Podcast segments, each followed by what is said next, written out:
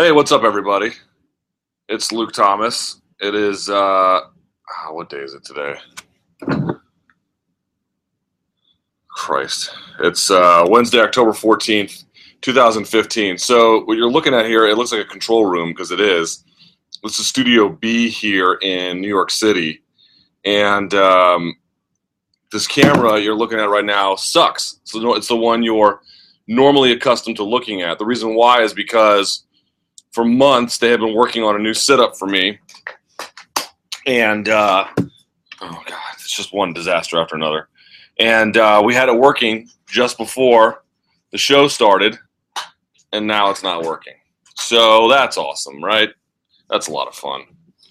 Oh god, it's just like the, it's like you just can't make any progress in this world. Um, not, but you don't care about that. So hold on just a second. And if you're asking like why is it everything set up so poorly at the last minute, it's because I had to like latch this on at the last minute. All right. Today on the podcast, what will we talk about? We'll talk about Ronda Rousey's mom going ape on um, Ronda Rousey's coach, Edmond Tarverdyan. Um, Ronda Rousey and Travis Browne news to the extent that that is, we can explore that from a non gossipy angle and um, talk about it from some, some a different perspective. The fallout from Team Alpha Male continues to roll forward. Um, and then Nick Diaz's petition cleared 100,000 signatures on whitehouse.gov. So we'll talk about what's next for that as well. Best place to do that, of course, is on MMAfighting.com. God, I cannot believe the setup didn't work. It just worked five minutes ago. You'd get crisp H. I mean, talking crisp HD. Uh, you can still see some of the lighting. See when I block it, the lighting goes away. There's still some lighting there, so I'm going to use some of that for now. Um, and the lighting actually changes color a little bit here too. You can go tungsten, but then I like orange with the tungsten. So then you go back to normal. So I'll use some of that. Um, so at least we'll have some better lighting this time. I guess that's the better part. But god damn, that is disappointing. All right, MMAfighting.com for all your questions. Um, follow me on Twitter at SBN Luke Thomas, and of course to subscribe to the podcast. We're on SoundCloud as well as iTunes.com slash promotional malpractice. All right with that out of the way, God, uh, you have no idea how upsetting this is right now. Been working on this thing four months, and it was they just had it working, and you should see how good it looks. Oh, instead I'm still getting this goddamn webcam. All right. Oh, and by the way, don't sleep. I'm in New York City, by the way. This is where we shoot Luke Thomas is pissed. For those of you who have seen that. It's um I, when I shoot it, I'm facing towards this glass here, and then I behind me is whatever. But as you can see right now, it's just a storage unit. But this is a, this is Studio B here in New York City. I'm in New York City. Oh, I cannot believe it didn't work. I cannot effing believe it did not work. Oh, here I was ready to roll out. How chat come to come up, man. Some high definition video, some crisp sound. Nope. Same old crap. All right. First question. Rousey's mother says Coach Edmond won the lottery when Ronda walked into the gym. Luke, did you see the comments that Ronda Rousey's mother said about Edmond? She called him a terrible coach and said he won the lottery when she walked in there. On the one hand, I agree he won the lottery, as does any gym that Jon Jones steps in. But at the end of the day, he's the coach that she's winning with, right? I mean, but that's not the most um, that's not the most powerful, you know, um, argument. You've seen in college football, you know, there'll be dynasties, and sometimes a coach will leave in the middle of one, and another one will take over. And as long as he doesn't mess up what was already there, he can continue to win. But you don't really get you you only get credit in that particular circumstance for not botching it. That's not the same thing as being like an excellent coach or a developmental coach. I mean, certainly he has brought along her striking. Certainly, she is not suffering as a lack of his input um, I think we can all detect that her progression in all forms, uh, including grappling for MMA purposes, has uh, improved. Um, her striking looks a lot better. So, you know, to what extent he's a bad coach, I don't know. To what extent he's a bad person and what the particular nature of her um, gripe is, I don't know. I've only met him once. He was friendly, but it was a very we talked for like a couple of minutes at most, if if even that. So I, you know, I, this is not any kind of real encounter you could base any kind of uh, substantive judgment call on. But be that as it may, um, so I don't know. I don't know exactly what she's saying, but I would say that you know, for her to be so vociferous and public with it is problematic. You do have to wonder going forward to what extent that will have an impact on Rousey's training with her or with with him, I should say, or with anyone else. To what extent it will have a potential impact on the relationship that the mother and the daughter have. Although I suspect that um, that bond is fairly difficult to interfere with. Um, but you know, there's been arguments made that like if you take out Rousey, who was the most successful fighter out of Edmond's gym, you know, he's had a couple people who are already pretty good come over and learn some extra things, right? Uh, Jake Ellenberger, to a lesser extent, Travis Browne, I suppose, and some others. But you know, from a developmental context, um, there's not a lot of evidence yet and of you could also make the argument that like as long as you had a reasonably good coach, couldn't Rousey go to any of them and have become what she became, given her work ethic, given her degree of athleticism, given her degree of professional skill? Uh, there's that argument to be made as well. It, it, until we know more details, because the parties involved wish to flesh this out, uh, we don't really know what this is all about. But it's interesting and it's highly explosive. And it'll be curious to see which way the wind blows here about whether or not you know she sticks around there or uh, I don't think she would go to a super team, but to what else? To what extent she would build another team around her if it got so toxic? But once you start hearing these voices chirping, man, I'm not saying it's the beginning of the end, but it's the beginning of the end of something.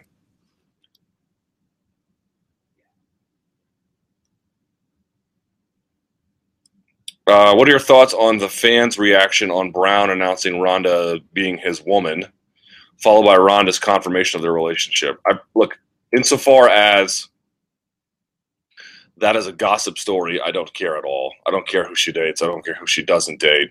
I don't care if she were gay or straight. I don't care if she were celibate. I don't. It just doesn't. Uh, not romantically inclined at all. It, w- it wouldn't matter to me. It's not my business, and I don't really care. So on that level, I don't think it's a very interesting story or story at all. Um, the way it does get interesting is, uh, to me, it's sort of funny, right? Or not funny. Funny is a strong word. Funny in, a, in not in the ha-ha sense, but in the curious sense. You know, um, look, Browne was more or less exonerated of the accusations of domestic violence.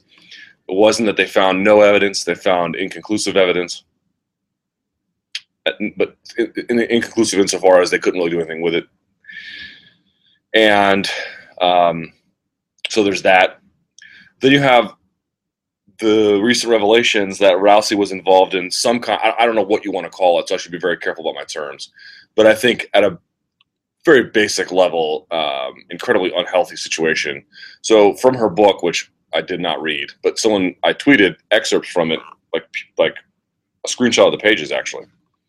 And in it, she describes a situation where she had found out one of her exes had taken um, photos of her nude and had kept them, probably for purposes of selling down the road or to be a creep in some other capacity. Who knows? But certainly without her consent, put it that way, which is incredibly disturbing in its own right and um, you know, deeply unethical and an invasion of every uh, bit of privacy and a, and a dissolution of trust. I mean, you can go on and on about how awful that is.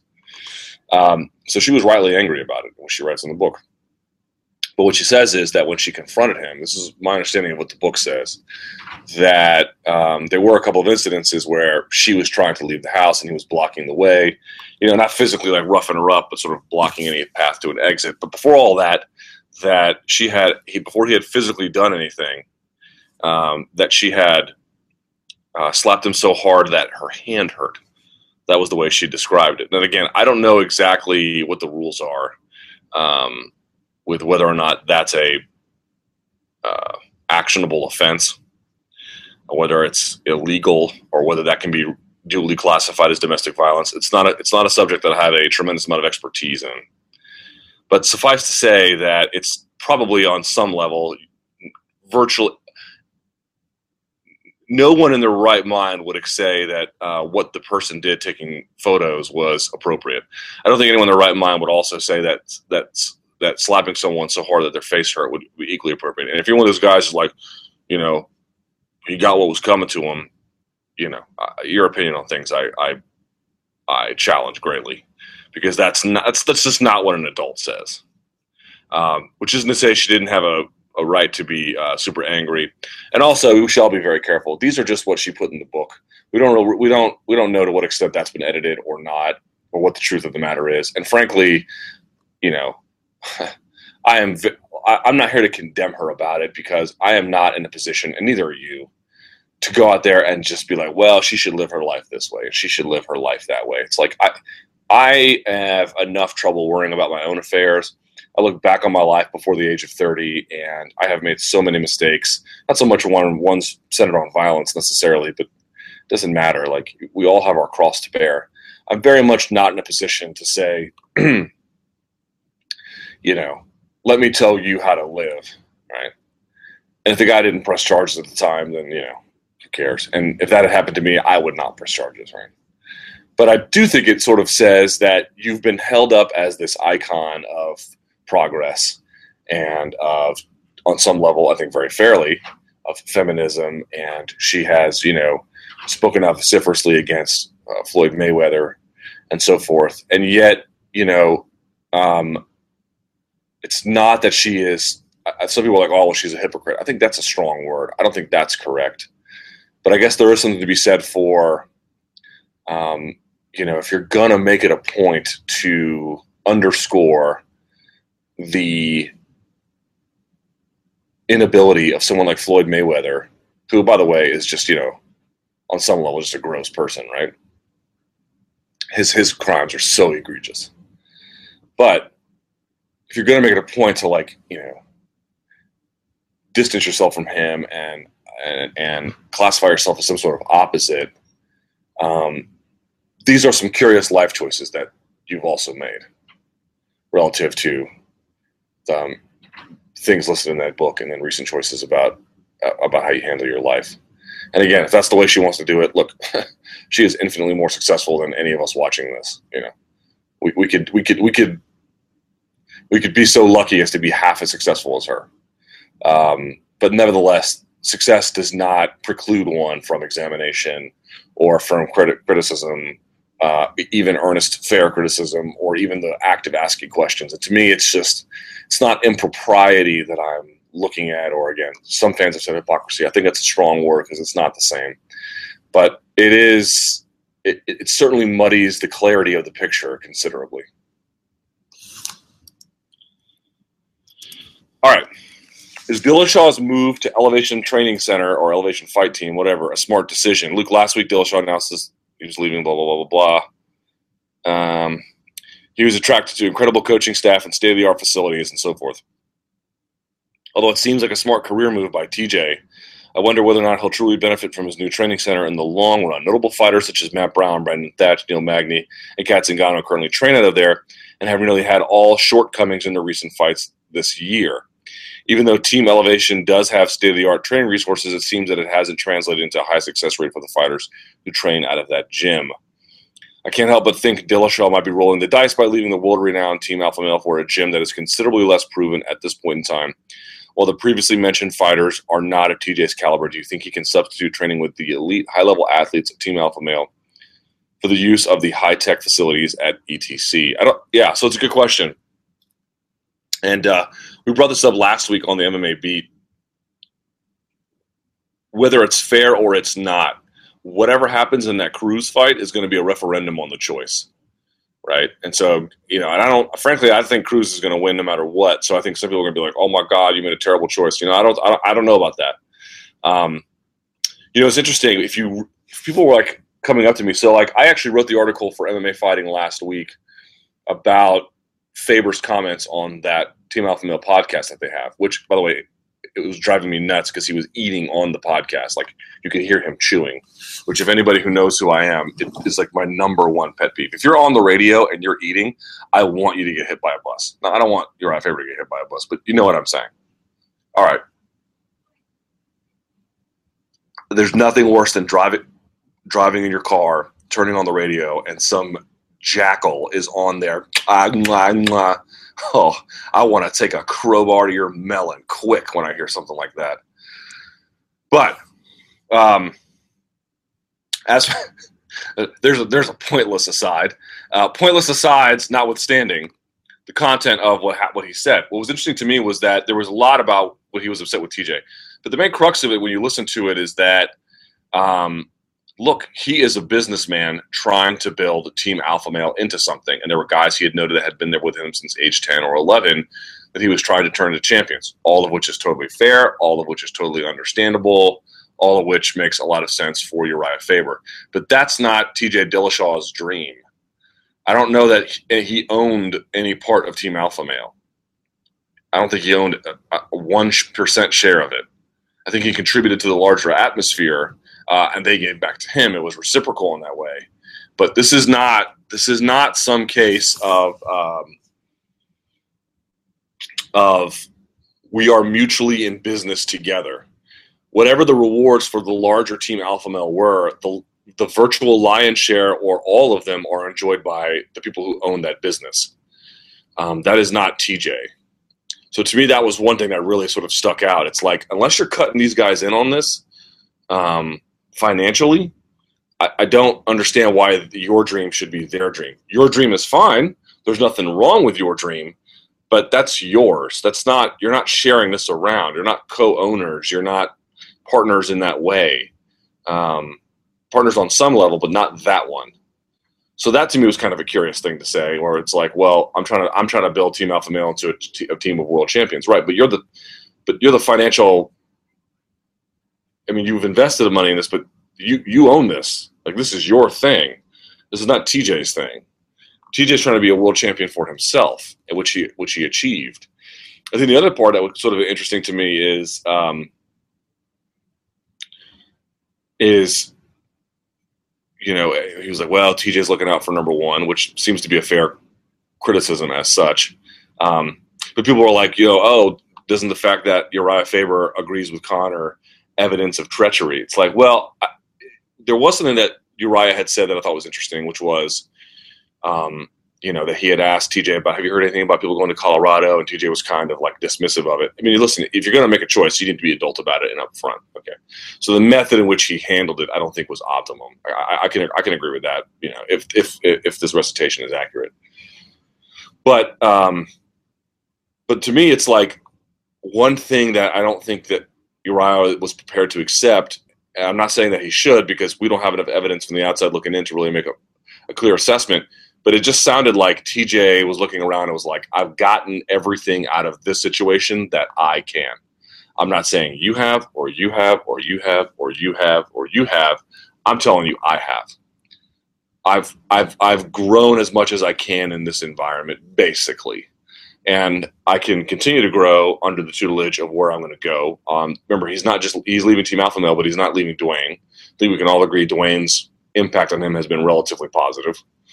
and um, he is going to be paid to train. And I suspect we'll have the ability to bring in training partners. It's not like he's going to be training with Brandon Thatch in any kind of um, super serious capacity. At least if he takes injury seriously, he won't be doing that. And I think he does. So to me, it's like um, I understand what what Faber's trying to do. He's trying to build a team and be the head of that team, and owns this gym and, and everything else. But unless you're cutting guys in on ownership stakes, you have a right to pursue your dream, but you don't have a right to police the dreams of others, um, especially when they don't have the same financial interest that you do or career interest related to a, a specific goal. The, the, the two have diverged. So to me, the fact that he split is, you know, look, did he handle all that great? No, he handled it pretty immaturely, is, is what it sounds like. But um, I, I just found some of the logic curious like you should be a part of something that you were once a part of, whether or not it's financially beneficial to you, and whether or not it is um, beneficial for your career generally. Even if it comes at a career cost, you should stay there. That's essentially what you're advocating if you say he shouldn't have left. Um, as to the nature of the, spe- the specific question about whether or not he'll do as well, only time will tell. The guy has managed to get himself here. I don't think he's an idiot. So we'll see how it goes.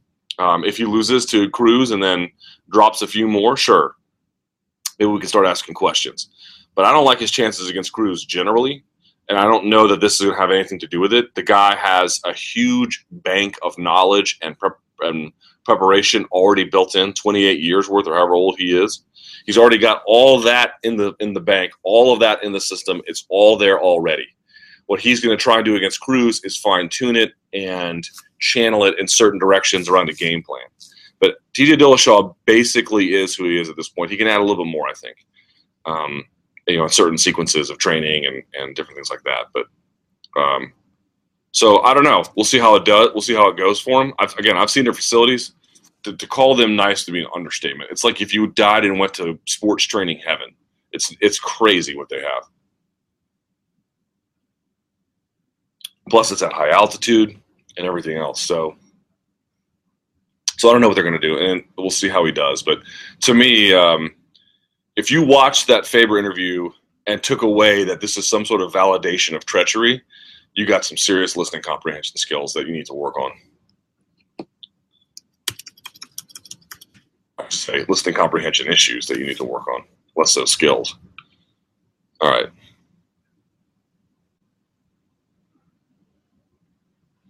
Someone says, "What an ugly, ugly jersey you are wearing today, Mr. Thomas. Francisco Franco's favorite team, and you, sir, are getting blocked.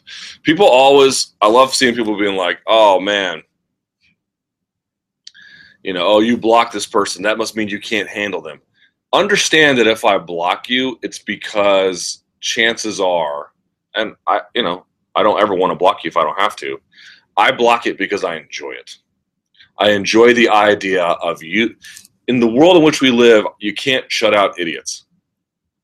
You can't. Like, they're there right? They show up at your work.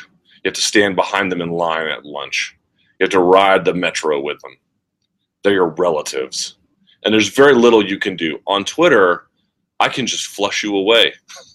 I don't have to deal with you at all. And if you feel that way about me, you can do the same thing to me. That's why Twitter is great because you just go away. And I don't have to put up with your nonsense.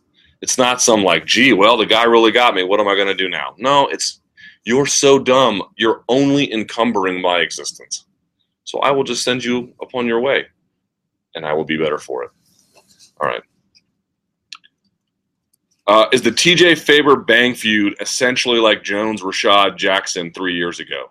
Uh, it's a little different, obviously. The mechanics don't quite work. You know, one was the two guys were training together, and one was saying I would fight the other one, and, and one was saying he wouldn't. And then there was this claim of you know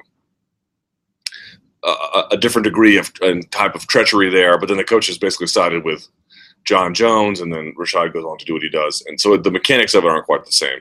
But in terms of it being the sort of like three way triangle kind of thing with coaching at the center, um, and then the two fighters having their own dispute, yeah, sure, it, it's certainly very similar. But again, like this is how we win. You now have um, you now have three guys at the top of the division. You know, Faber's position there is a little bit tenuous, but you get the idea. With Cruz, Dillashaw, and Faber all willing to fight the other.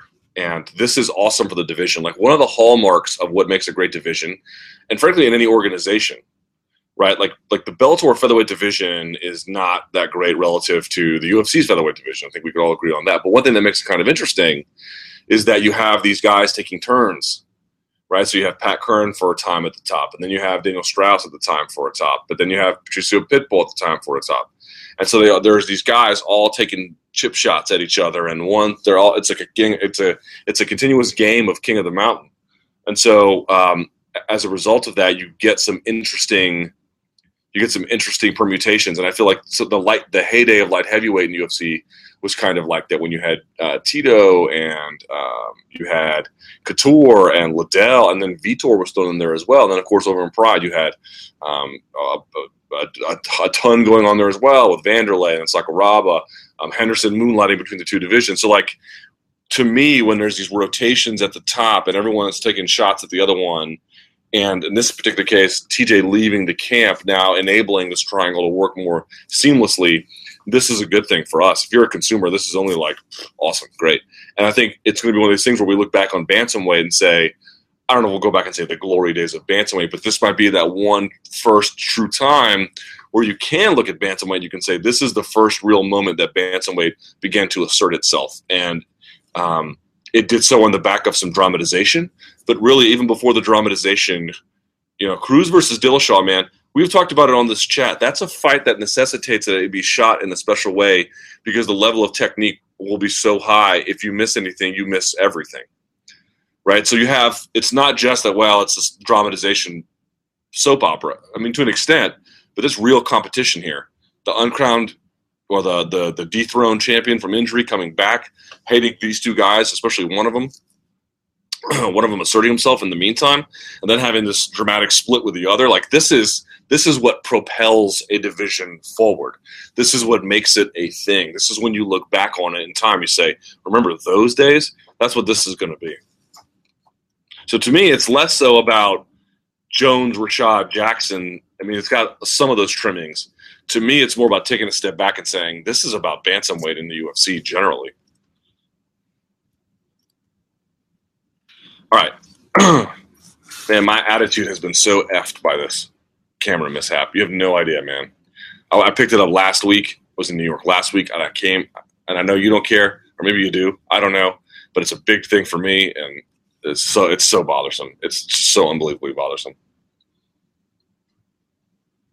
All right, true or false? UFC 193 does over a million pay per view buys. I'm going to say true, or it'll do damn close, man.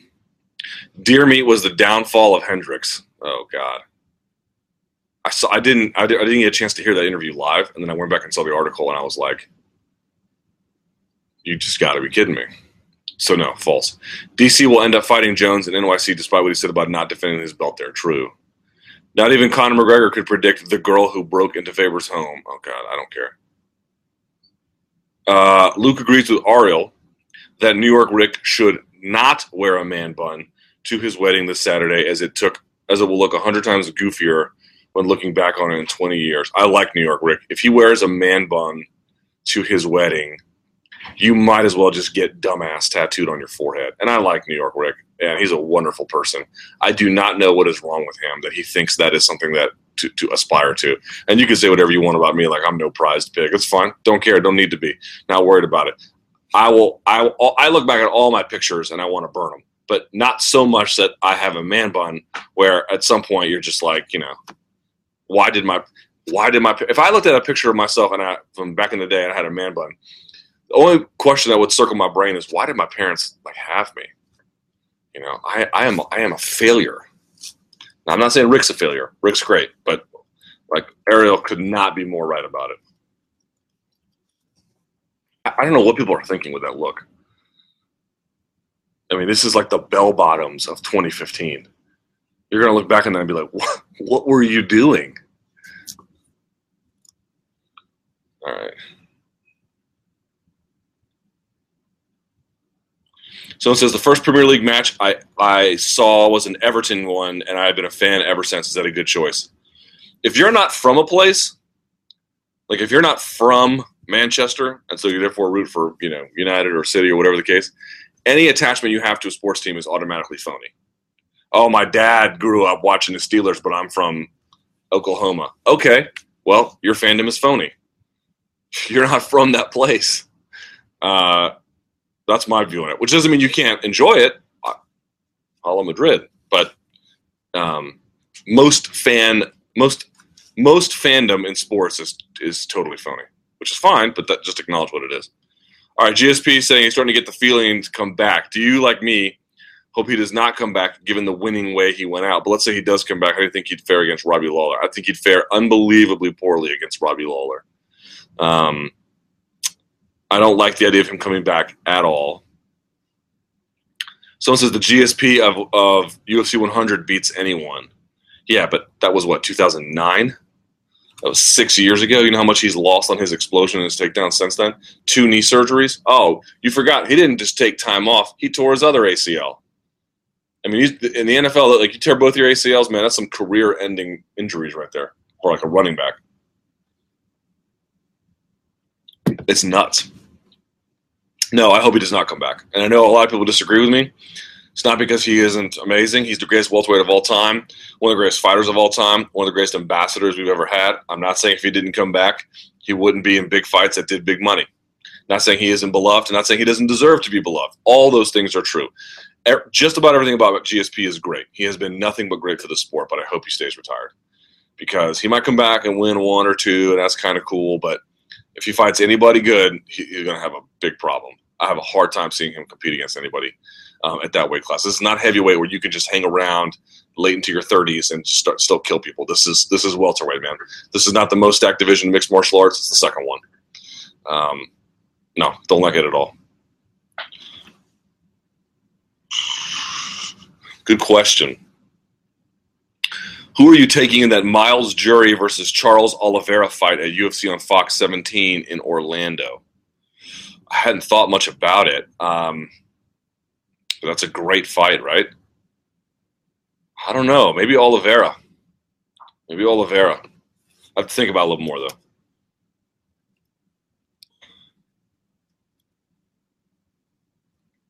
The Giblert of the Week.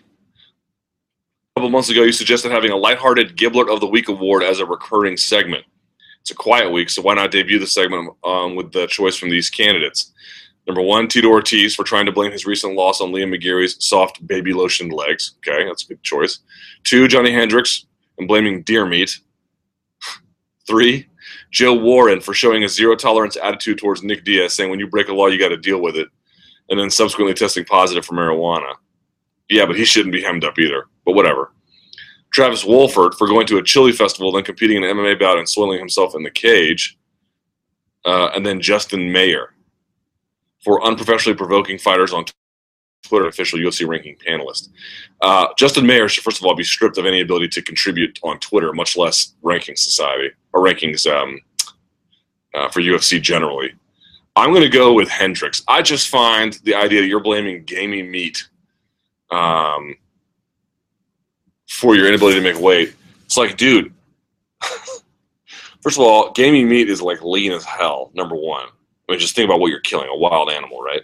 It's not some bovine trapped, you know, behind a fence line that's just being slaughtered and uh, or uh, you know produced for mass consumption for fat Americans. It's not what's happening here. This is a wild animal. And second of all, like even if it's true that you know high protein, uh, high uh, this version of high protein animal protein is um, you know uniquely contributory to an inability to manage your weight. It's like, dude, you you clearly told Ariel in your interview that you learned tricks from Mike Dolce, and that you were bringing those tricks into this camp. The issue is not deer meat. The issue is your inability to manage the process of of either the weight itself and then the cutting. It's completely on you, and you and you profess to having a range of abilities and tricks and talents and tips and rules of the road on how to get from A to B.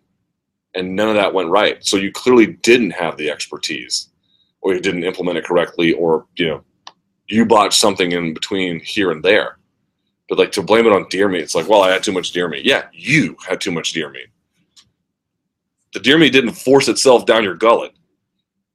You just you you you purposely took it up and even if it, that's the case, like the idea that the, the, an incredibly lean protein like that would be, you know, I didn't make weight. Why? You know, I I just ate too much cake. Well, yeah, but why'd you eat so much cake? Like, even if that was, can you imagine someone saying that? Be like, you know what? I just had too much cake. Then why are you eating cake? Well, I didn't know the cake was fattening.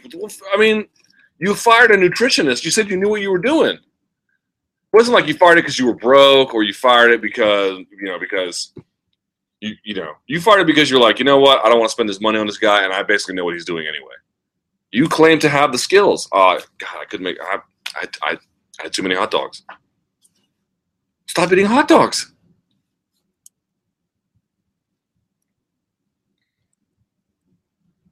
All right. Uh, MusclePharm's finances aren't good. Hey, Luke, Mike Chiappetta tweeted last week that MusclePharm isn't doing so great at the moment. Was wondering if you heard any more on this info and what it could mean for fighters.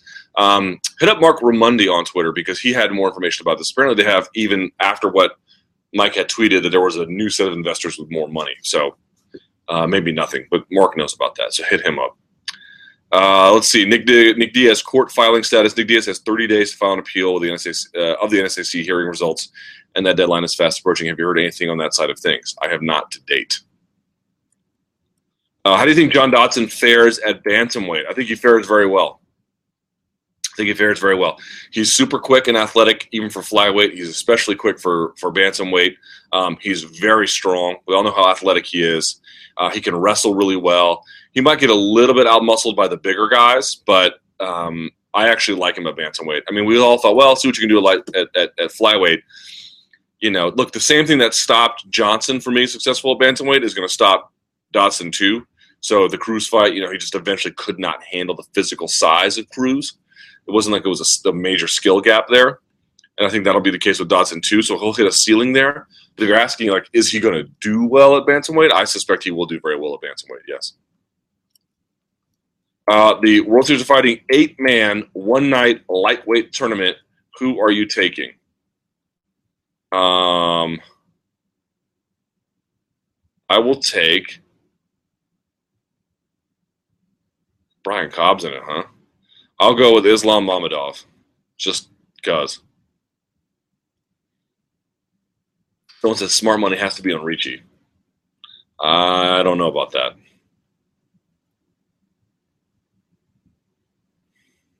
Yeah. All right.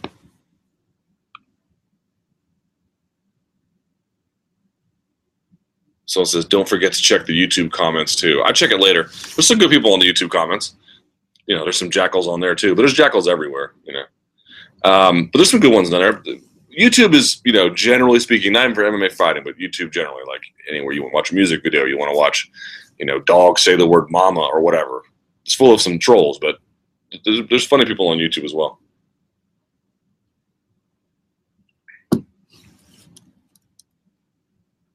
Not a GSP fan. He is boring to watch, but he would go through Robbie. Robbie was getting his butt handed to him against Rory. Do y'all watch fights? I'm just I'm just curious about this. Do y'all watch fights?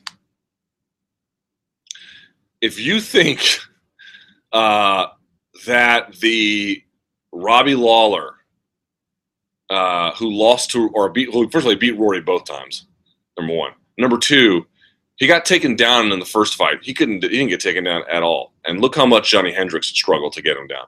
Robbie Lawler might have the best takedown defense at welterweight. Period. And I have a hard time believing George St. Pierre, after two ACL repairs and all that time off, even if he's been relatively training, is going to come back and, and just take double leg uh, Robbie down. Nah, new. I would be shocked if that happened. A prime GSP, maybe, maybe. You know, just its ability to, to change angles on a double with a bars to gar finish and to get up under you and to keep his feet moving and and to chain things together. Go for a go for a, a double as someone shucks it off, change it to a knee tap, all, all that stuff. Um, I would be shocked if George St. Pierre got a single takedown against Robbie Lawler. He had a good jab. We'll see how that jab will go, but no, I don't think he'd beat Robbie at all. I don't think he'd beat. I don't think he'd beat Johnny the first time, much less the second time. Um, you know, he'd be competitive against some other guys, I suspect, but no. Mm-mm.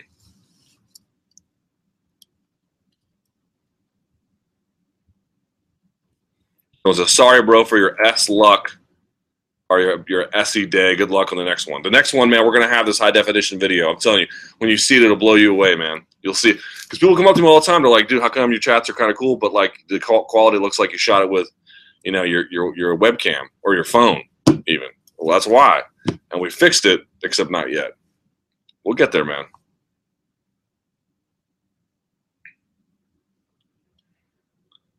Uh, you think the UFC would be willing to part with Ben Henderson if he is fighting out his contract? Um, they'd be willing to part ways with him if he was exorbitantly paid by Bellator. I don't think they want to lose him. I don't think that they're in any way eager to lose him. I think they want to pay him enough to keep him to stick around. They don't want that guy going to Bellator. But if it came down to it, would they pay him um, would they let Bellator overpay for him to go there? Yes. Now, Is Bellator going to overpay to, to put him there? I don't know. They, you know, they made an offer to Phil Davis, but Phil Davis hasn't produced the same kind of action, historically speaking, as Ben Henderson. You know, recall Ben Henderson's um, image changed over time. You know, in the days when he was fighting the Jim Millers of the world, he was like guaranteed action fighter. And then somewhere along the line against the Frankie Edgars and the Melendezes and so forth, he was still a lot of that. But he also got a reputation as like a round fighter, not doing enough, that sort of thing. And then of course he had you know a great run uh, at, 170 recently, but or a fight anyway. But um, it'll be interesting to see what they do. It'll be interesting because I I am betting that they don't want that guy to go. But if you know if if Bellator is going to pay an exorbitant amount, you know they might. You never know.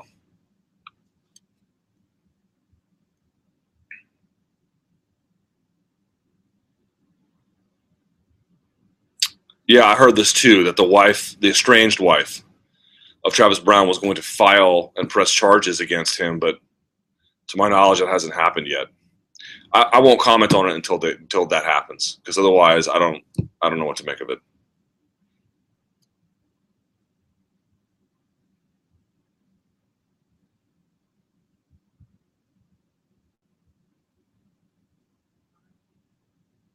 All right, good question, Luke.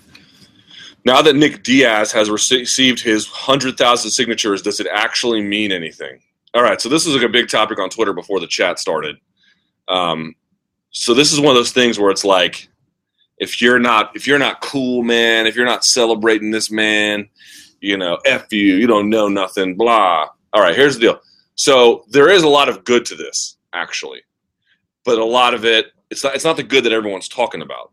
Okay, if you think that President Obama is going to somehow address this situation, or even the White House generally, you're wrong. There's all kinds of stipulations contractually. You can read the Twitter feed of Jeremy Botter. He tweeted an excerpt of it. Things like this of a you know a, a, a administrative hearing um, and an organ of the government. They don't. They purposely don't want to weigh in on. So they don't have to do anything. And people have filled out, you know, 100,000 signature petitions for, you know, oh, can we get, you know, uh, uh, Bruce Vilanch to howl at the moon, you know, or just you know random things. It, it doesn't. There are levers to the to government, right? Uh, I live in Washington D.C. In an old career, I, this was a, a, a lesson that I learned. There are various levers to the government, right, to get things to work, to get a committee, uh, a bill through committee, to get a bill sponsored, to get um, um, to lean on a mayor to to you know push something through city council or, or whatever the case may be. There's just levers to government. Getting 100,000 signatures on a petition on whitehouse.gov is not a lever of government. It's something else, which I'll talk about just a second, but that's not what that is. And I heard some people claiming like, "Oh, we know it was just a sign of solidarity for Nick." Well, first of all, no, you no. They didn't put up a petition on whitehouse.gov as a sign of solidarity. I mean, they did on some level, but that wasn't the primary objective. I think as people realized, because it took, it took, it took a little bit of time to get 100,000 signatures, I think people over time said, well, maybe this won't result in all that much. That's not what happened when it first came out. That's not what happened for a first uh, while after it was out. People actually thought that this would force the hand of the government in some kind of capacity. Um, but that's not what, what its value is. The value of the of the 100,000 signatures and why it's important, and I retweeted it, um, when people, you know, like, hey, let's get 100,000 signatures. The point of it is, it was that it made Nick Diaz's situation perpetually current, right? It was every day people getting out there on Twitter, on social media, in conversations, in articles, everywhere. Did you see the 100,000 signature petition? Did you see the White House petition? Did you see the White House petition? Did you see the White House petition? It constantly made this reference point as an encapsulating kind of uh, not idea, but this this single thing you could identify as this cause, this reminder of the problems that Nick Diaz is facing and the injustice, frankly, is what that is. And then when you had people like Cher getting out there and saying, save this guy. And even Mayweather and, and Katt Williams or, or whoever the case may be getting out there. What this did was that then it was it became a PR victory because not only are we discussing it in our community, but it's bubbling over because we're all each day saying, let's get to 100, let's get to 100,000, let's get to 100,000, let's get to 100,000. That's the value, is that it constantly made things visible, it constantly put it in your face. It didn't just happen to be an administrative hearing that went away. That made the injustice of what happened at the administrative hearing current in the news cycle every single day. But to say, well, the value is it's a show of solidarity. Yeah, thanks. Awesome. Who cares? That doesn't. That's that's the dumbest argument in the world. You know. Oh, we're we're showing Nick we care. Oh, I'm. I mean, let me go take these care dollars to the bank. Hey, can I pay my mortgage with your care dollars? Thank you so much. Um, you know, I'm gonna. I, I want to go buy this new car. My my mom uh, has to take public transportation in the city I'm in. It um, it has a poor system, so she has to get up in the bus at six thirty in the morning, and it's an hour and a half to get to the place where she works, and just to be on her feet all day. I was wondering if there's an easier way to get her between, you know, for you to get her car to get to make the commute shorter. I wonder if I can pay in hugs. I wonder if I can pay in thumbs up dollars.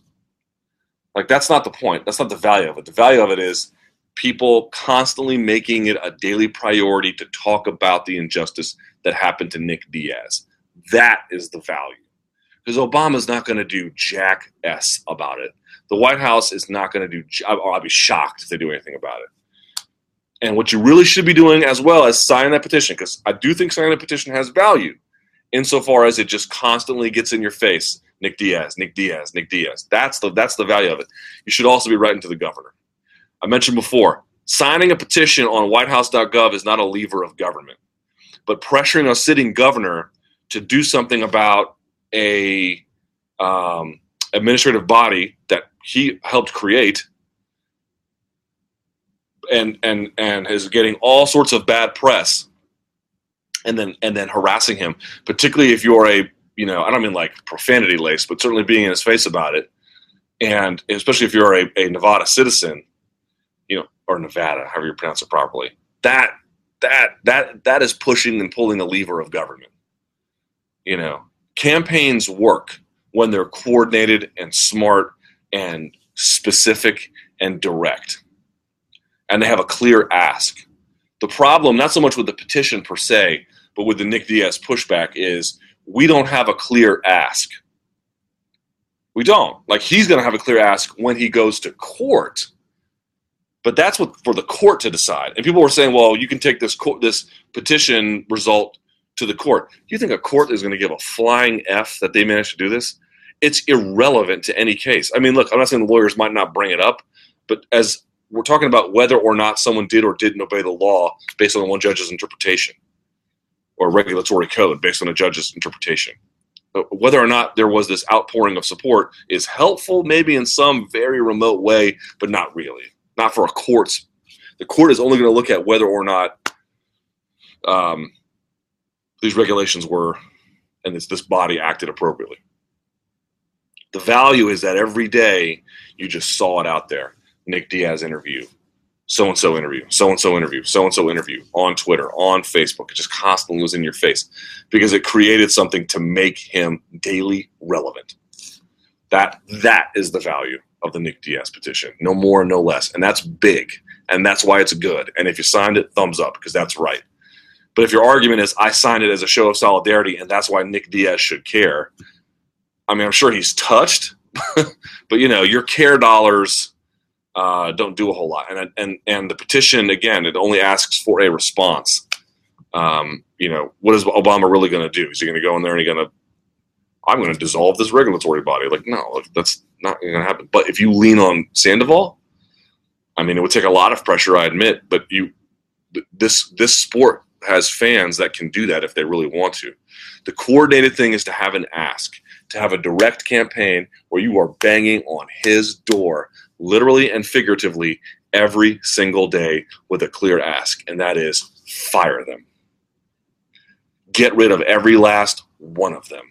And please, Governor Sandoval, we need to do something to reform this code because you have no appeals process in this. The fighters have virtually no rights. You saw a fighter get railroaded based on a vendetta and emotion by these commissioners who have abdicated their responsibility and do not deserve to be in power, period. And you need to do something about it because you are the one that put them there. That is your ask. Clear, direct, to the point, and you do it every single day. And you bang on those pots and pans as loud as you can in email, in phone calls, in letters, on his door, at rallies. That's what you do. You make so much noise about it that he has no choice but to answer to it. You just ring that doorbell until he can't stand you anymore. That's how you do it. That is pulling the levers of government.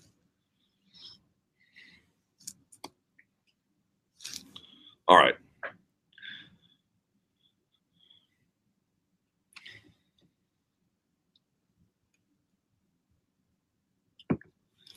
Solving the dangerous issue of fighters dehydrating. Luke, why couldn't they just set rules where they not only have weigh ins the day before, but they weigh the fighter right before his fight and have a stiff financial penalty for every pound over the agreed contracted weight because guys would still do it and then you would bankrupt him. This is not you guys seem to think that if we put in all these penalties that guys won't do it. No, they will do it and then just eat the penalties.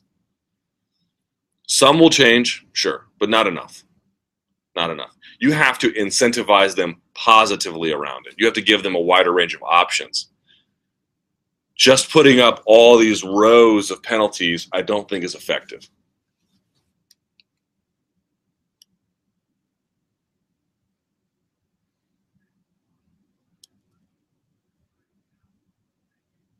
Bill says, when you get angry, you tend to repeat yourself a lot. I'm not trying to be annoying. Well, you failed there. Just trying to improve the chat. Someone says, to be fair, he's sitting in an empty room talking to a computer for 90 minutes. It's not like he's doing Goldberg annoying things.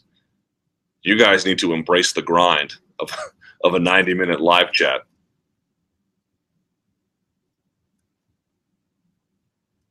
All right. Let's go to this. Um, oh, I'll do one more. Uh, Sage going to TriStar. As you know, Sage Northcutt has elected to train under Firas Zahabi at the famous TriStar gym. That's not quite true. Guys, you got to read more than headlines. I love you, James. Don't worry. It's not, not singling you out. Just saying generally. You got to read more than headlines. He's only going there for a week just to see and test it all out, meet GSP, and get a feel for things. He may he may end up going there full time, but he has not of yet elected to do that. So he's not you say he has elected to train Firas Zahabi for a week. For a week, as far as we know. That being said, what do I make of that? I think it's a very smart move. Sage Northcutt is basically impossible to hate. And I know that people hate him, and you, you say, oh, Luke, you're the grumpiest mother effer on the planet. Certainly, this guy would annoy you. Like, he, he can't annoy me because he's he's like you know the people always say oh I, what happens if you meet your doppelganger in life he is the he's like my doppelganger opposite like that's who he is right um i mentioned on twitter like as happy and positive as he is that's that is how sad and angry i am i am the sage northcutt of despair uh, that is who i am but he you know he's such a tremendous talent man um but it's one of those things where you know I don't want to make the parallels so direct, where you're saying, well, TJ Dillashaw had to leave Team Alpha Male because it essentially ran its course. But I think there is something to be said for the fact that your dad did a tremendous job uh, in getting you to this place. But it's we'll see. I'm not saying it's true or it's not true, but it's at least worth examining whether or not he can really take it to that next level, right? The one where you're competing with top contenders in the world, or maybe winning a world title. Um, maybe he can. I don't know. Um, but it's worth it's worth exploring the idea that you might want to get the very best practices right if you want to if you want to be the best you got to train with the best and you have to have the best kind of um, team around you and at 19 if you can make those choices uh, early and wisely you can do some great things but you know baby steps he has not elected to train with them except for more than a week just to see what's going on and then he's going to figure things out and if he goes back to them great if he goes to another team that's cool too frankly i like to see him weigh his options to see what's best for him but uh, we'll see so Someone says something about Tarek Saffiedine. I know everyone pronounces it Tarek, but I have a friend named Tarek. It's spelled exactly the same. I don't know. Um, Tarek's a little bit different because he's obviously much more established in his career. For that, you're just going to get um, the best kind of camp preparation, the best kind of strategy, the best kind of maximization of your existing skill set. That's not the same as developing this like diamond, you know, and, and polishing it and, and, everything like that. It's very, very different. I guess a diamond's a fully formed thing too, but okay, clay or whatever, whatever stupid metaphor you want to use. It's he Sage Northcutt still has a tremendous amount to get better. And the question is, who is going to help him get there the best, the fastest, and the most complete way?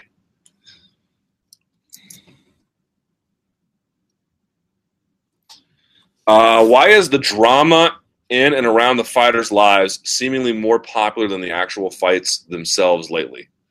Because a big part of sports popularity is um, people's lives. People love to gossip. Everyone claims they don't like to gossip. Well, your traffic tells me otherwise. Not saying you in particular watching this, but you generally, y'all love it. Y'all love it. Y'all love this team alpha male thing like i never thought people could ever love team alpha male things. Y'all love it. Um, so i don't know. Uh, and why do you love it? I don't know. Personally the only thing i think is interesting is the larger question of what it does to his training about what it means for fighters to uh, you know assert themselves in a very selfish way uh, which i which i defend but nevertheless um, that to me is kind of the interesting part about it but but look Is there a market for this kind of thing? Yeah, yeah, there is. Uh, okay. Michael Bisping and middleweight steroid users. And by the way, there's just this fascination about Ronda Rousey generally, and particularly about who she's romantically linked to. I think there's just a bunch of dudes out there who want to live in a fantasy world about maybe if I meet her, I could, I could, you know, you never know what could happen. Yes, I know what could happen to you. Nothing. Nothing take my word for it. Nothing's going to happen. Uh, all right. There's your gloom for the day. That one's free. All right. Michael Bisping and the middleweight steroid users. When Bisping was in his prime, every fighter who was ranked above him or beat him, so Henderson, Sonnen, Wanderlei Silva, Belfort, and Anderson Silva, had used PEDs or run from a test. Is it possible that Bisping was the best clean 185 pound fighter in the world and what are your thoughts on that? Yeah, that's an interesting qu- uh, point. I need to look at his record to make sure that's all true. But um, wow, his. I mean, there, look, I've stated my beliefs before on PED testing. I think it should be. Um, the thing I am most concerned about these days is the rights of fighters. I don't think they have hardly any at all. And if we could live in an environment where they had some, and that meant that the current testing was not as good as it is today, I'd be okay with that. I know a lot of people aren't, and I'm okay with that too. I understand your position, but if someone wanted to give a rebuttal to my point, uh, a, a, decent one, although it still wouldn't convince me, would be Michael Bisping's because his career has been uniquely effed by people who have tried to skirt the system. I mean, in a very special and direct way. So, um, you know, is he the best clean middleweight of his era? Well, he's up there. I mean, there was still Rich Franklin, right? Um, who held a belt. Um, but yeah, he's up there, man. Well, saying, what is your opinion on the next stage of the Free Nick Diaz movement on the 100K threshold?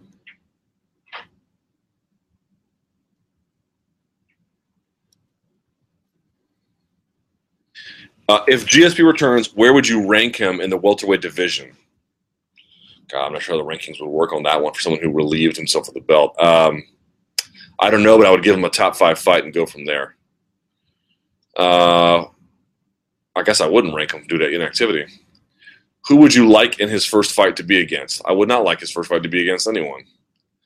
What parts? I guess. Okay, okay. If you're saying if he comes back, um, let's see. Oh, my laugh at what I'm about to tell you, but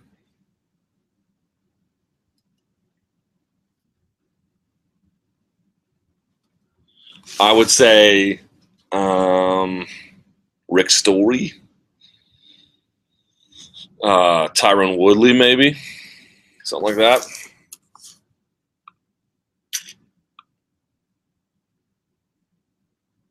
What parts of GSP's fight style techniques do you think will be most dated? I think his inability to establish the takedown.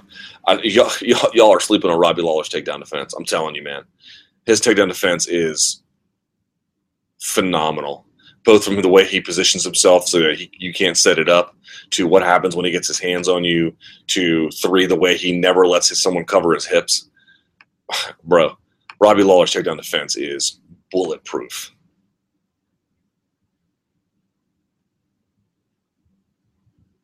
What areas would he need to most work on, in his opinion? All of them, man. All of them. Maybe not so much his guard, I suppose, but you know, the key to his game towards the end of his career, or at least the, even the second half of it, was establishing the takedown threat, at least, if not the takedown itself. And I think against the elite guys today, he's he's not going to enjoy that. So, well, then you have to ask yourself, well, what else does he have there? He can kickbox if you want, but he likes to work behind the jab. So, I don't know.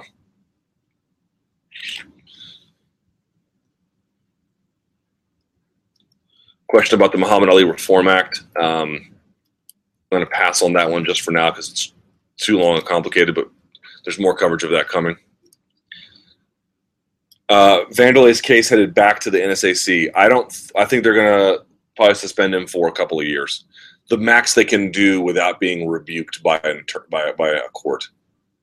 Right? What's the what's the most we can give this guy? Because and this is what I worry about for Nick Diaz too. I think a court is going to certainly rule in Nick Diaz's favor. I wasn't I wasn't very favorable with that before, but now I am. But then what? Then you have to find a way to get the commission to listen to evidence or an interpretation of regulation. They're just not all that willing to do that, are they? Now, maybe in the case of Diaz, because you have people like Jeff Novitzky saying he's working with them to try and help them understand what the facts are, that Nick Diaz might have some hope. I can't believe I'm saying that, but maybe it's true, right? Um, but for old Wanderlei, he's not getting that kind of inside help. So, and and much of what he says is about, well, you know, you don't have the jurisdiction over me because I was unlicensed. No one seems to be buying that. Still, not even the court bought, bought it.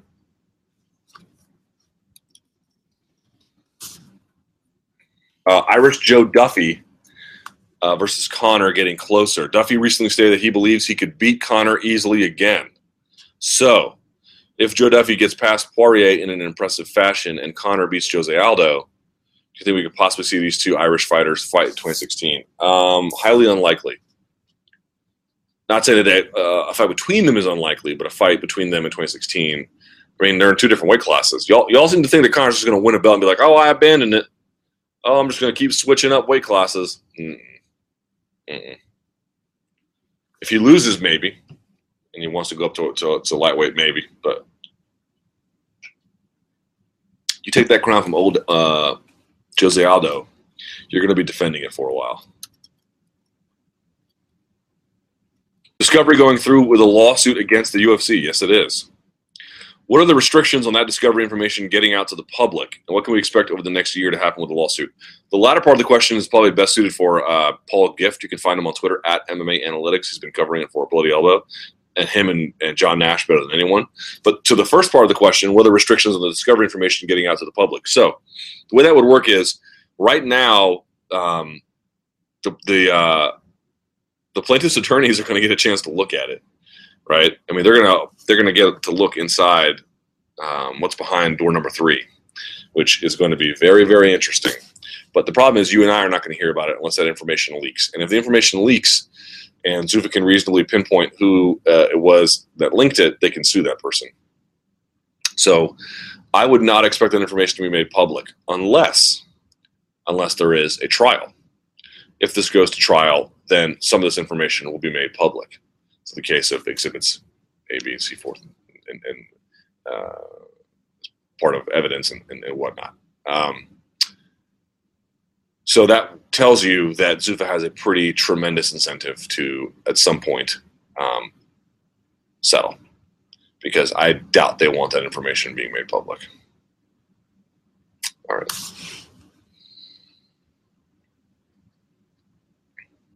Uh, thoughts on Ryan Bader refusing to face Rumble Johnson? I thought Rumble Johnson was also the one saying he didn't want it. Do I have that backwards?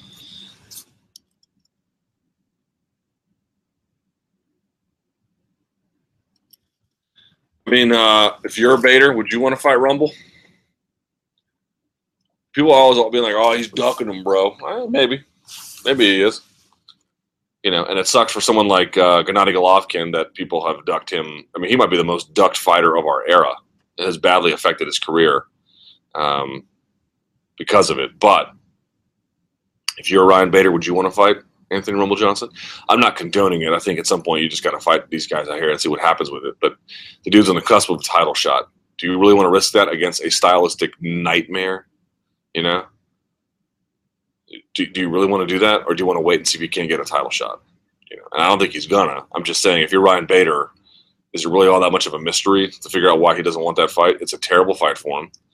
Um, he is doing as well in the UFC as he's ever done. He's got some seriously good scalps to his name now. He just beat Rashad Evans, the former champion. Uh, and he wants to see if he can parlay that into maybe a title shot outright or replacing someone on late notice or something like that. I, I completely understand why. I, I, don't love it so much. I'm not to say it's awesome. It's not awesome, but it makes a lot of sense.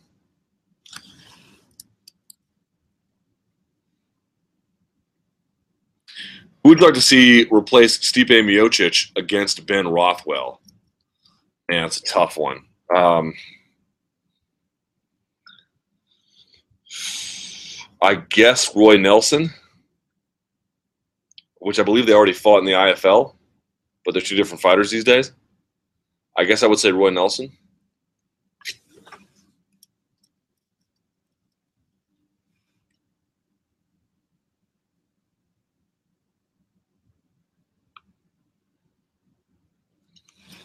Uh, Jones beats Cormier more easily. After watching DC and Gus fight, I personally came to the conclusion that what Jon did to DC was more amazing. I also believe that the second fight would be a more dominant performance by the former champ. But you don't list for me any reasons. P.S. DC taking a lot of damage the last three fights a factor. Yeah, plus getting older. Sure. You know, I think he had a bit of a wake up call being like, okay, I cannot keep taking, I cannot take damage in my next fight like I did against Gustafsson. Like this will have impacts long after I am done competing. Um, but if you if you state something like I personally came to the conclusion that what Jon did to DC was more amazing, and I believe that the second fight would be a more dominant performance by the former champ, you ha- you have to state reasons. Like I don't know I don't know what your argument for that is. All right, let's go to the Twitter machine, which I know people sometimes hate when I say it that way, but too bad. All right. Is there a better choice of fighters, past, present, than GSP to head a fighters union? Um, he would be a great choice to the extent that he's willing.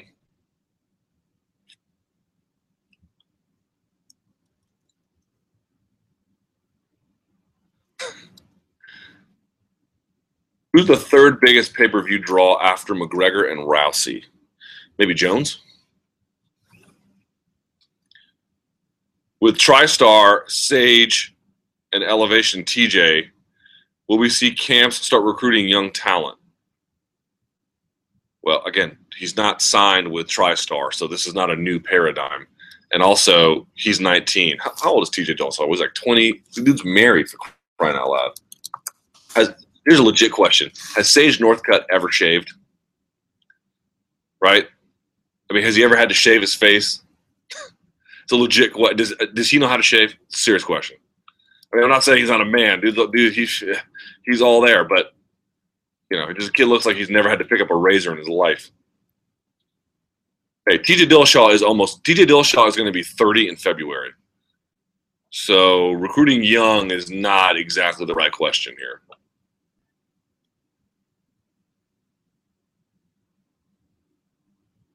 Luke, is telegraphing strikes with your voice a bad thing? Case in point, Holly Holm. She is not telegraphing strikes. Um, she is not sounding something out and then throwing afterwards. She's doing it at the same time. Right. The reason why is when you hit a heavy bag, one, two. What a lot of people do, and if you've never trained, it's almost a guaranteed lock you will do this uh, people doing in jujitsu too, and they're trying to like you know get a big pass going or something, a big a big a big movement. They hold their breath, right? right? Because you you think if you hold your breath, you can tense more and then drive more power into something. It's just a, it's a natural reaction that people have. Doing that, but of course, you do that, you gas. I don't care what kind of shape you're in. You do that, you're going to gas very quickly, right? Um, that's what that is. so, what she's doing is, and she does it in an exaggerated way, but she's trying to complement the strike with a breath out at the same time. Huh, huh, huh, huh. That's what she's doing, so that she exhales. It's her way of guaranteeing she exhales. But she's not going, huh. She's not doing that.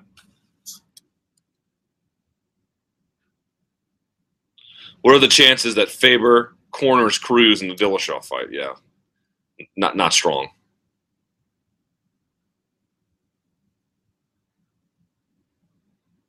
Did I personally sign the petition? No. Uh, but I'm sympathetic to it. But I mean, as a journalist, I don't know if that's appropriate. Someone says it felt good to be part of people power, even if the expectations of Obama are minimal.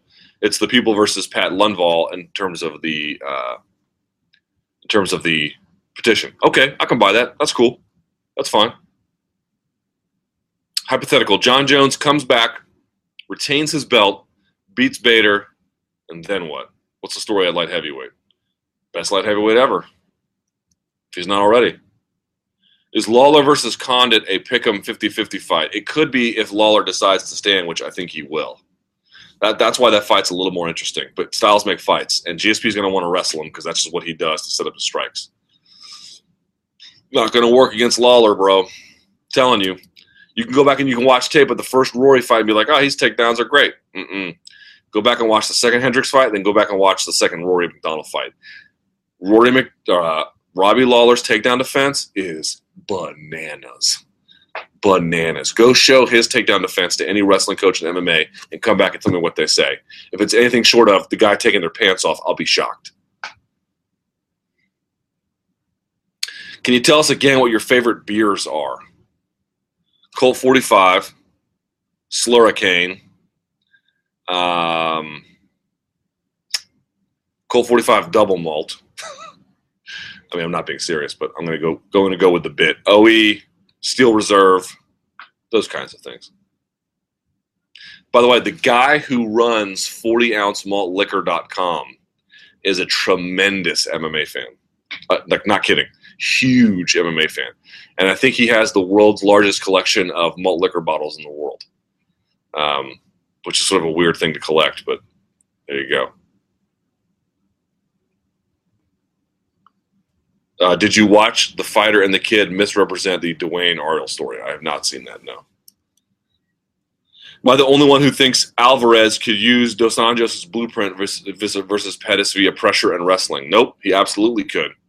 People all think that that he's going to go in there and try and strike it out with Anthony Pettis. I don't think he's going to try and do that at all. I think he's going to try and wrestle Pettis. So Pettis needs to make sure that make sure that's that's up to up to par. Because if it's not, Eddie Alvarez can wrestle, man. Eddie Alvarez can wrestle really well. So, you know, Anthony Pettis has his work cut out for him. Someone says Rothwell was removed from the card. There you go. Didn't even know. Uh, let's see what else we got here.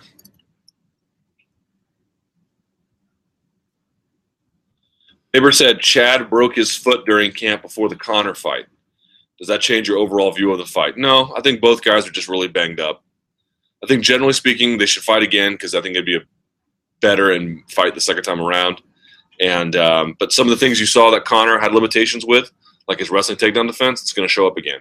And some of the things you saw with Chad Mendes as a real liability is going to show up again too, his inability to pass guard. Um, but one thing I sort of I was actually working out today, and one thing that kind of occurred to me because that was like a UFC highlight come on on one of the TVs, and it was uh, uh I think it was a Conor, it must have been a Conor McGregor highlight because that's why I was thinking about it. It's easier said than done and one of the things that Conor McGregor does extraordinarily well is he is an excellent rhythm striker. And I don't mean like a slow rhythm striker. I mean like a cascading rhythm striker. So he gets going with the pop, pop, pop, one, two kick. And he likes to get around. And then he's just, he's cutting angles on you. Jabbing as he's cutting angles, jab, low kick, uppercut. Like he just starts going off on you. And, and the more he strikes, the more emboldened he gets. And he gets a hell of a chin. So sometimes he takes a strike in the middle of doing that. But it works for now, right? It, it works really well. He's, it's something he's tremendous at, and I think that one thing that you have to do with him without getting lit up, easier said than done. No one ever pressures the guy backwards. Like if if Chad Mendes did anything, he took advantage of McGregor's forward pressure in some of those takedowns. Remember that? McGregor was inch on him, inch on him, inch on him, inch on him, and Chad would get up under him and then put him on his back. Okay, if you let Conor McGregor walk forward on you, you're probably going to lose. Which is why I'm thinking he might beat Jose Aldo. I'm not 100% convinced about it yet because I think McGregor's just so open to counter strikes because he thinks just his chin is impervious. Um, but man, if he can back you up, he lights you on fire with his cascading volume striking. Um, someone's got to back him up, man. Someone has to back that guy up and put him or and or put him on his back. But if you just put him on his back and then you back up and then you put him on his back and then you back up, I, I don't know how much of a winning formula that is. You got to pressure that guy, and that is hard to do because he will swing in the pocket. But you you got to find a way, man. You got to find a way. He is so good. Conor McGregor is so good at putting pressure on guys, not pressure like squeeze pressure, pressure as in walking forward and getting guys to back up. He is tremendous at that. Super tremendous.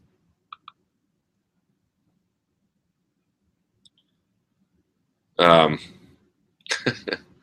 other than opponent fighter decline, is it a coincidence or smart planning that Jon Jones hasn't had rematches? Partly coincidental, um, partly just he did fight some of the guys when they were a little bit older. Everyone's like, Jon Jones beat old guys. Jon Jones might be the best fighter we've ever seen. So enough with your silliness. Um, but okay.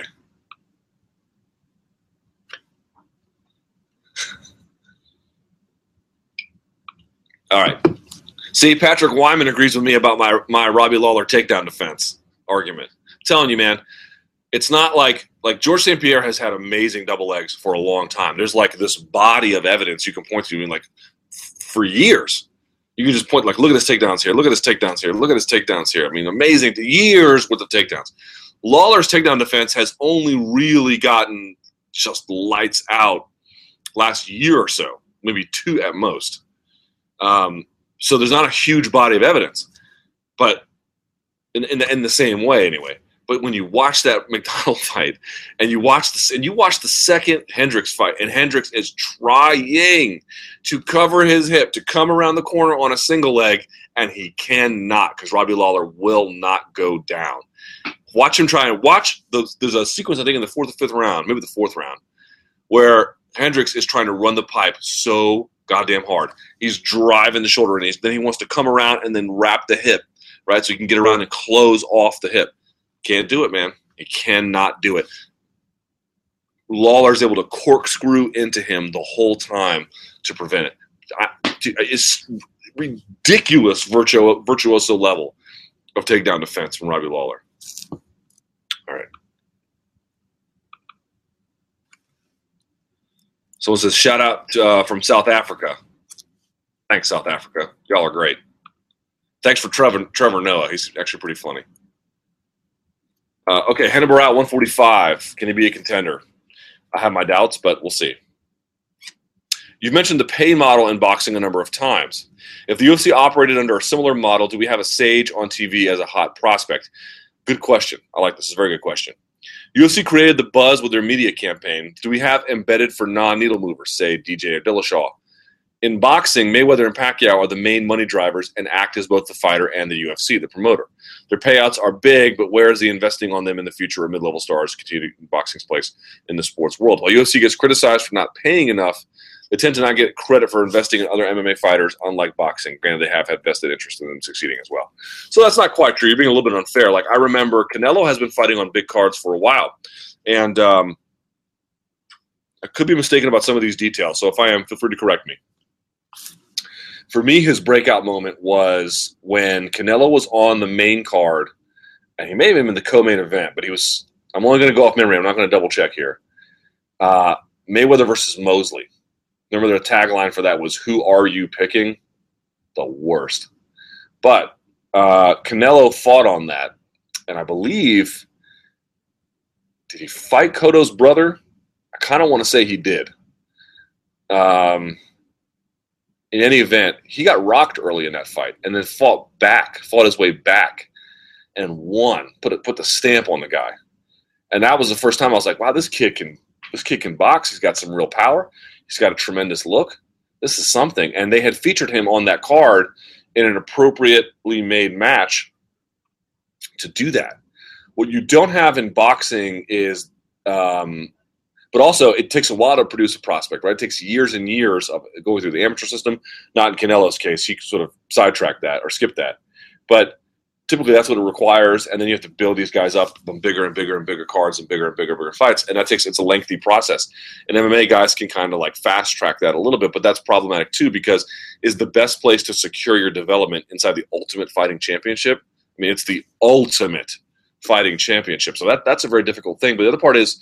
Um, no one really owns elite boxing in the way that MMA is owned in the elite side by UFC. So like, you know, there's no top rank shoulder programming combined with a network to get that done or PBC shoulder programming. I mean, they have some with um, Spike, but it's it's it's insufficient. It's typically centered around the main eventers. By the time you're main eventing, you're far enough along where either you know somebody or in the case, you know, maybe you're over the hill or it's just not, it's not the same kind of developmental way. Boxing has been a little bit hamstrung because it takes a long time to find a prospect and to groom them and to build them up. The best one has typically been the amateur system, where you can get a guy with like you know a gold medal or something like that. Then you can parlay that into something, um, or a silver medal, or you know some kind of medal from the Olympics, in which they you know they bombed in the last one. So it's been a little bit different, but no one really owns that space to take care of it and to develop it for themselves, for the top rank band, for the PBC brand um, the promoters don't have that kind of stature or ability. That's actually one thing I would say where the MMA model is a little bit better, right? MMA, I mean, I think the boxing model is better in terms of the payouts, and they're not great either, but the payouts are a little bit better for the elite guys. Um, again, relatively speaking, there are some obviously you know some discrepancies there, but um, but the way in which the UFC has a sort of vertical integration and, and, and assumes the space. In other words, if if UFC sort of assumes it in a way that they say to themselves, if we don't do this for ourselves, no one is going to do this for us. And so they, you know, they, they, they go about doing the work that way. Whereas I think boxing says if we can find a couple guys, we'll put them on our existing. They just don't have the existing infrastructure and capability to produce something like that from soup to nuts. They, they, they, they just don't have that. Which again, I think is I won't say a, a indictment on them necessarily, but it certainly shows that the UFC said there's some parts of boxing we're going to borrow, but one thing we're going to do is we're just going to be a little bit more complete as an organization that not only can stage fights, but can become like when Lorenzo Fertitta talks about the UFC being an entertainment company, that is partly what he is talking about. Right? Yes, we can go and UFC 190, we can put, we can stage an event, but we could do a lot more than that too. Uh, and Top Rank and uh, Golden Boy um, they don't really have that same kind of capacity. They rely heavily on their television partners to do that kind of thing. But again, by the time those guys are involved, it's really at a very backwards level. Not backwards exactly, but a traditional level where, you know, they're going to focus on Deontay Wilder. Well, Deontay Wilder's kind of already made it a little bit, right? You know, so um, it's backwards. Let's do one more and then we'll get out of here.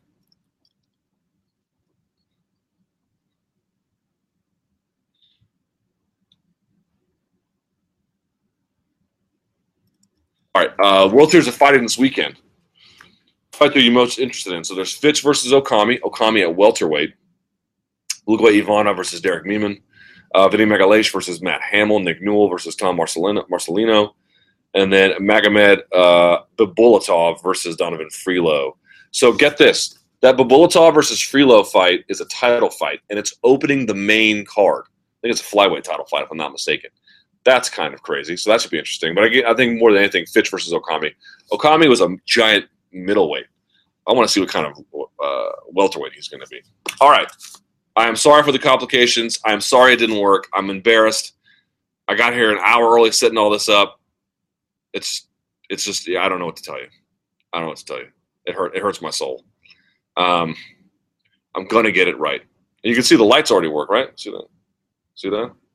The lights already work. Um, thank you so much for watching. You can get at us on SoundCloud, we're there, or iTunes.com slash promotional practice for the podcast. And uh, yeah, I'm at SBN Luke Thomas on Twitter and luke.thomas at sbnation.com for email. Thank you so much for watching. I appreciate your support. I apologize sincerely for the lack of production on this. We'll get it fixed. Your patience is noted and appreciated. And until next time, stay frosty.